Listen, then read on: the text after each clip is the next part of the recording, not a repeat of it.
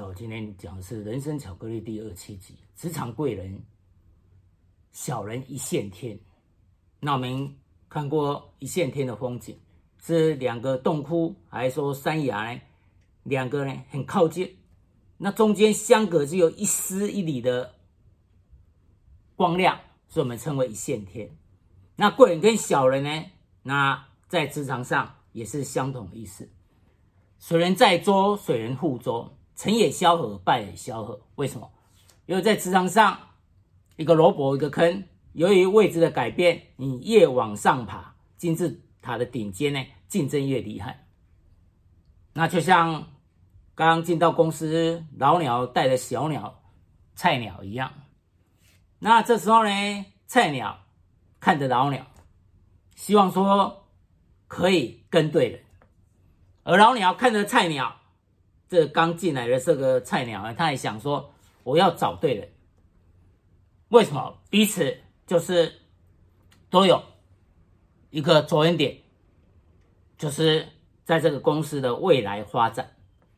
那未来发展，主管但需要底下可以有很有能力的人，而刚进来菜鸟，他也希望未来他可以步步高升。可以跟对人，让自己升官发财，无比顺利。所以就在于彼此之间都有所谓利用的价值。像成也萧何，败也萧何。韩信刚到刘邦这边的时候，刘邦不想理他，因为韩信受过胯下之辱。但萧何推荐他，但萧何站在什么立场？一样站在皇帝的立场，他希望。韩信可以改变整个局势，因为他知道韩信有这个才华，所以等于让刘邦提拔了韩信。后来天下平定，刘邦这个老板已经不需要项羽，已经不需要要再打项羽这样的敌人，所以他眼睛往内看，看到韩信，他需要除掉韩信，他才能放心。所以这时候，萧何就站在一样站在皇帝这一边。所以这时候，萧何对韩信而言变成小人了，就是准备要来害韩信了。所以，由于每个人的角色跟立场在职场上角色立场位置的不一样，每个人扮演扮演的角色而来的责任跟义务都不一样，所以自然而然呢会有所转换。所以为什么说成也萧何，败也萧何？为什么水人覆舟，水可以载舟？只能说相彼此之间、相互之间的一个利用价值，假如不存在，彼此的 give and take 施跟受没有达到一定的维系等等，这时候呢，都可能会产生变化。所以有时候小人跟贵人。一线天，可能贵人就小人，小人都贵人。我们再看一个历史上的一个例子，我们看蒋介石跟毛泽东。蒋介石呢五次剿匪，把中共呢打到没地方跑。后来呢，他派了百万大军围住他的大本营，围住中共的基地，硬要把这个基地呢蚕食鲸吞，把它打下来。中共不得不赶快绕跑。所以所谓长征，长征就大绕跑，跑遍了大江南北，一从他的根据地一直往南跑呢，跑来跑去，这时候真的是已经穷途末路。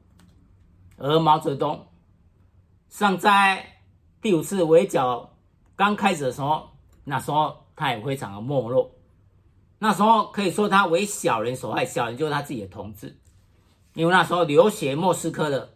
对这个本土派的毛泽东呢，非常的讨厌，因为他总喜欢呢打农村的游击战等等，跟莫斯科留学派不一样，所以呢，留学派想要把毛泽东干掉，甚至想要把他以养病治病为名，把他送到莫斯科，俄罗斯莫斯科呢去软禁，所以那时候真的是。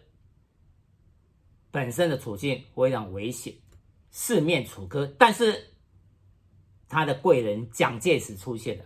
蒋介石把中共几乎逼进了绝境，没有人有办法找出一条活路。这时候，毛泽东发挥他的特长，他特长就喜欢看各个地方的地方志，所以他对各个地方的风土人情还有道路特别熟悉。所以他在云南、贵州那边呢，四渡赤水，来来去去四次。连蒋介石都不知道他跑去哪里了，所以国民党对他一路追杀。那本来他将近十万个人，后来呢，在湘江战役就损失了好几万个人，所以最后呢，只剩下几千个人，非常的惨。所以这时候，在这种时候，需要有一个人有办法领导这支危在旦夕的部队，这个人就是毛泽东。他后来。历尽了千辛万苦，把他们带到了延安，所以他们歌颂这一段大绕跑历史，称为长征，是历尽千辛万苦。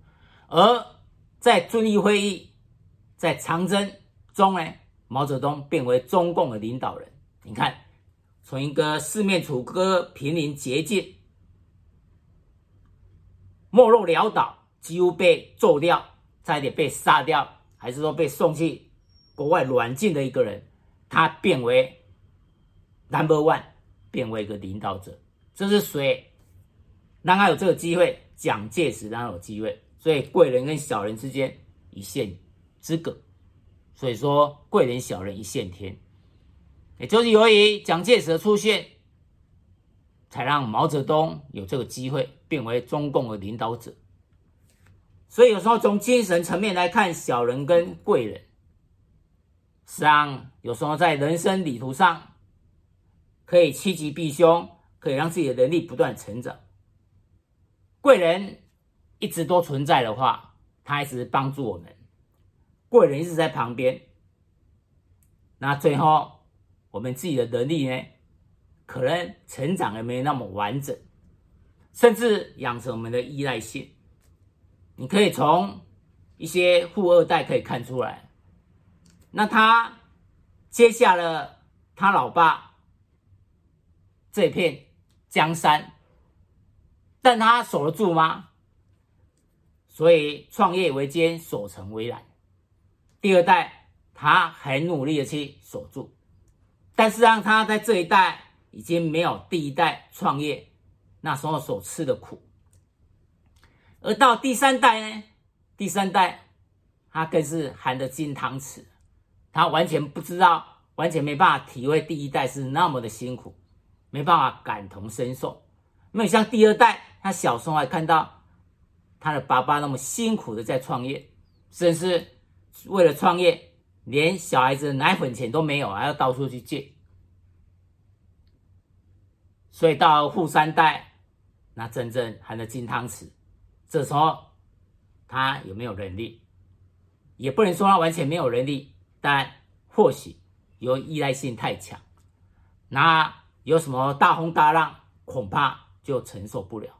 当然，现在抵制有所谓专业经理人，只要他可以好好的尊重专业经理人，他有这个心胸，那还是可以维系下去。所以，古代富不过三代，在现在或许不一定。但由这个例子，我们可以看出，经常你旁边都贵人，旁边都是叔叔伯伯在帮忙你。但当老一辈老董过世之后，你慢慢要承担起来。但是这样的一个能力会，你没有再强化它，会越来越脆弱。所以像丰臣秀吉，日本的一个统治者丰臣秀吉，他小时候非常穷，所以他后来他去。投靠这个织田信长，哎，没有人要理他，因为他号称为三无，也就命相学上有所谓三无，就什么都没有，非常的穷苦，那也看不出有什么能力，所以他一步一步，别人没办法解决问题，他去解决掉。盖个城池，别人说要三个月，他三个礼拜就盖好了。他激发那些工人的全力，把它盖出来，而且用最好的方法。那当他的主人织田信长要被打到无路可逃的时候，这时候需要有人来殿后。什么叫殿后？准备牺牲，最后一个走。所以他让他的主人跟所有贵族人先走，那贵族本来看不起他，后来都感动流眼泪了，所以让他们走。而丰臣秀吉也有办法，靠自己少数的力量挡住敌人。所以为什么？就是因为由于小时候这些困难环境，而造成了周围呢一路走过来呢，很多小人在霸凌着他。在欺负着他，他一路成长，所以有时候小人跟贵人呢一线天。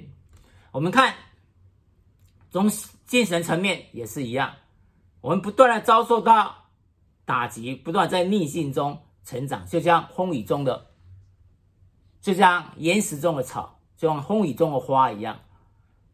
我们看泰鲁阁峭壁中，那峭壁多硬，但是那个草还是树呢？一样可以从岩石钻出来，他经历了多少磨难，最后还是咬住青山不放松，最后还是找出他的生存之道。所以有时候贵人让我们养成了依赖感，而有时候伤害我们最深的小人，反而提供了让我们背水一战、置之死地而后生的这种生活生命的一个动人。所以我们可以在最后可以反败为胜，在于我们有这种跟一般人所不一样的这种斗志跟坚强的意志力。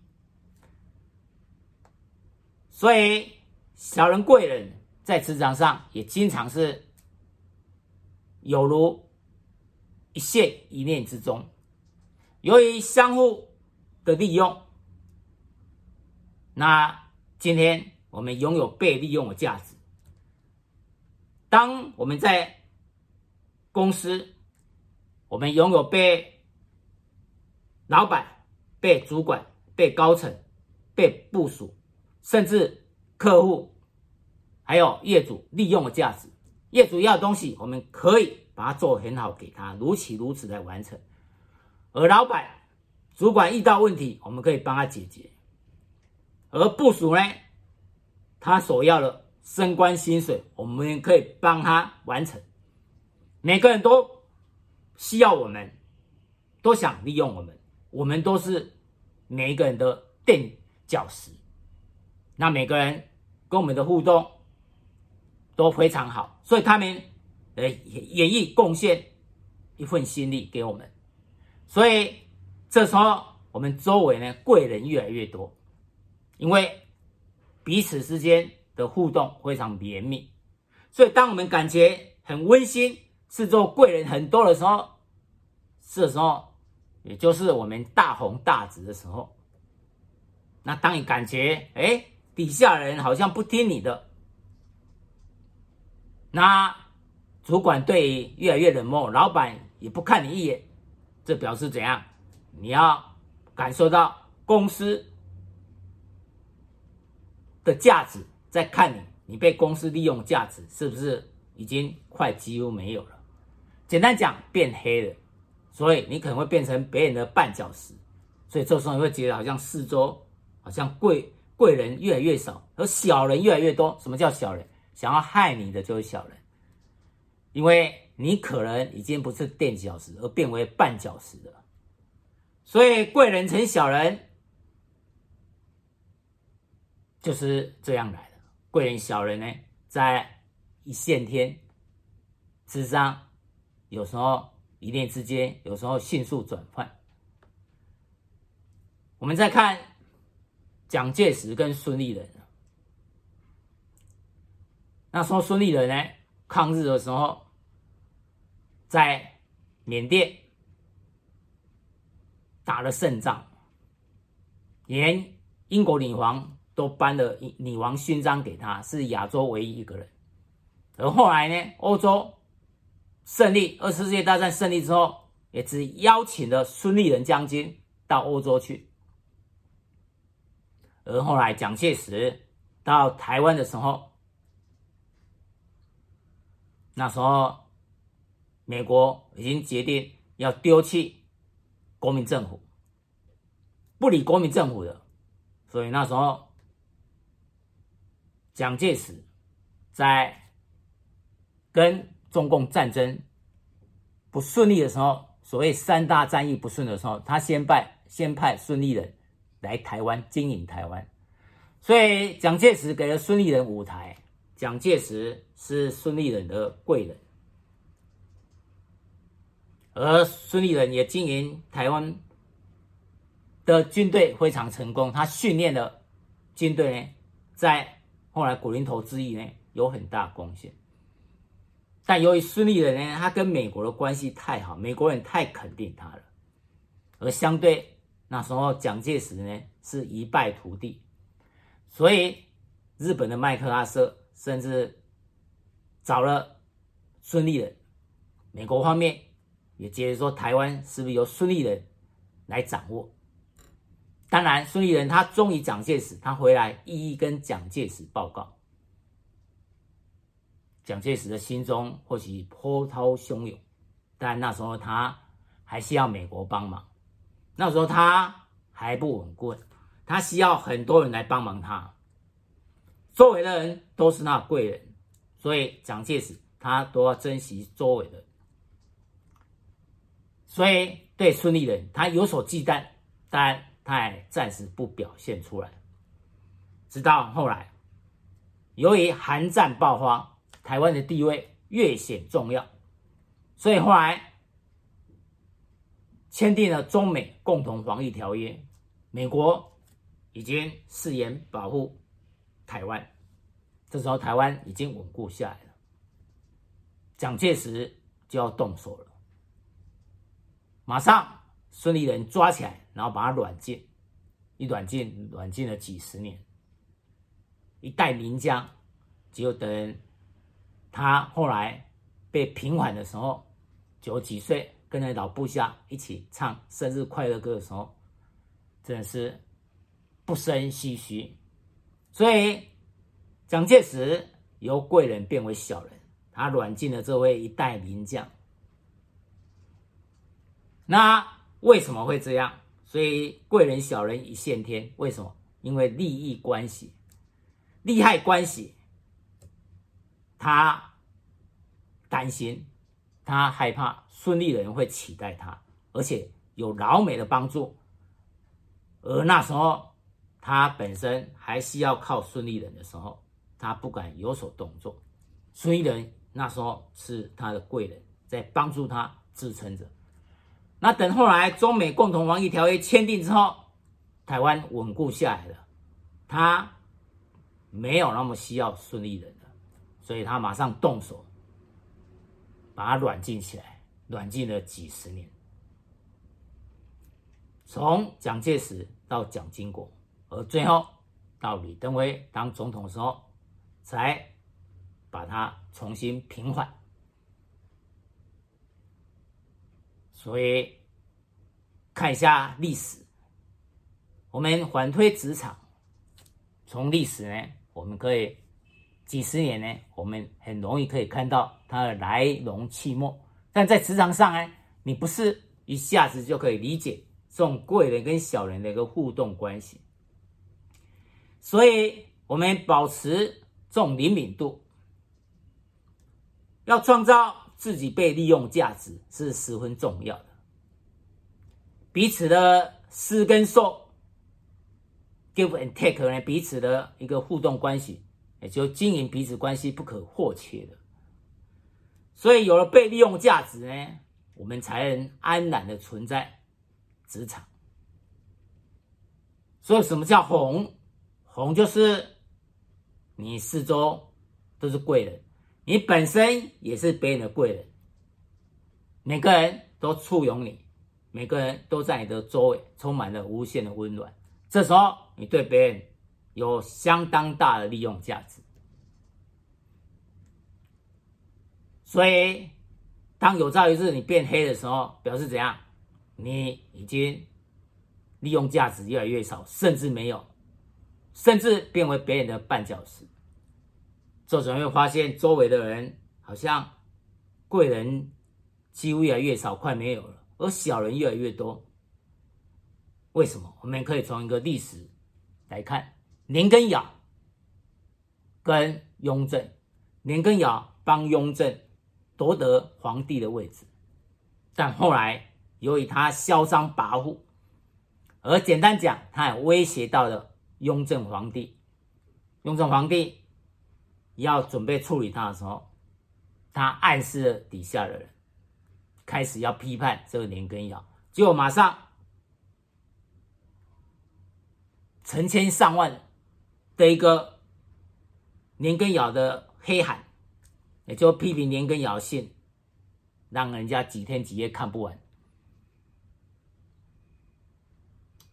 所以这就是墙倒众人推，那也就是。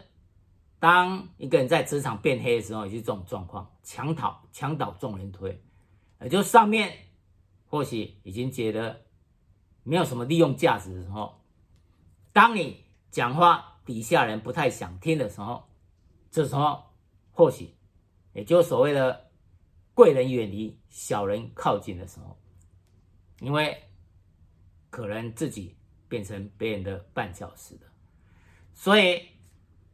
小人贵人一线天。那精神上而言，一些逆境，也就是所谓的逆增上演，那我们可以看成好像是要陷害我们的小人，让我们不断激发我们的生命动能，激发我们的潜能，所以我们能力越来越强。那相反的呢，从小到大一直有贵人相随。那就养成了依赖心，有些甚至可能会变成温室的花朵，他们比较没有这种解决问题的能力。所以你要怎样看小人贵人呢？你在职场上没有八股，都是靠自己，一路靠自己，当然难免你一路向上爬，步步高升的时候，难免有很多人也会想把你拉下来。这些或许你可以称为小人，所以一路走来，周围就是小人，但也不断激发你生命动能，所以你能力越来越强。那你跟一个人有八股的人，当一起在金字塔顶尖的时候，两个人互相要在竞争的时候，那这时候就是考验到底贵人还是小人。有八股的人，他看他八股是多强。假如今天他是少东，你当然不用讲了。他爸爸就是老板，所以你也不用跟他竞争。但至少他知道你有能力可以帮助他，所以他变成老板，你让他你们在互相竞争或互相合作过程中，假如他真的想让这家公司成长。他也会看到你的能力，所以或许从本来竞争的角色变成呢，你就是他的千里马，你就是要来帮助他，他成为老板的时候，所以有时候贵人跟小人，随着人时事地物，随着公司经营状况，随着公司经营目标，随着公司人事组织的变化。甚至随着公司的一个并购，还是说各种状况的一个调整，那事实上随时不断在演变。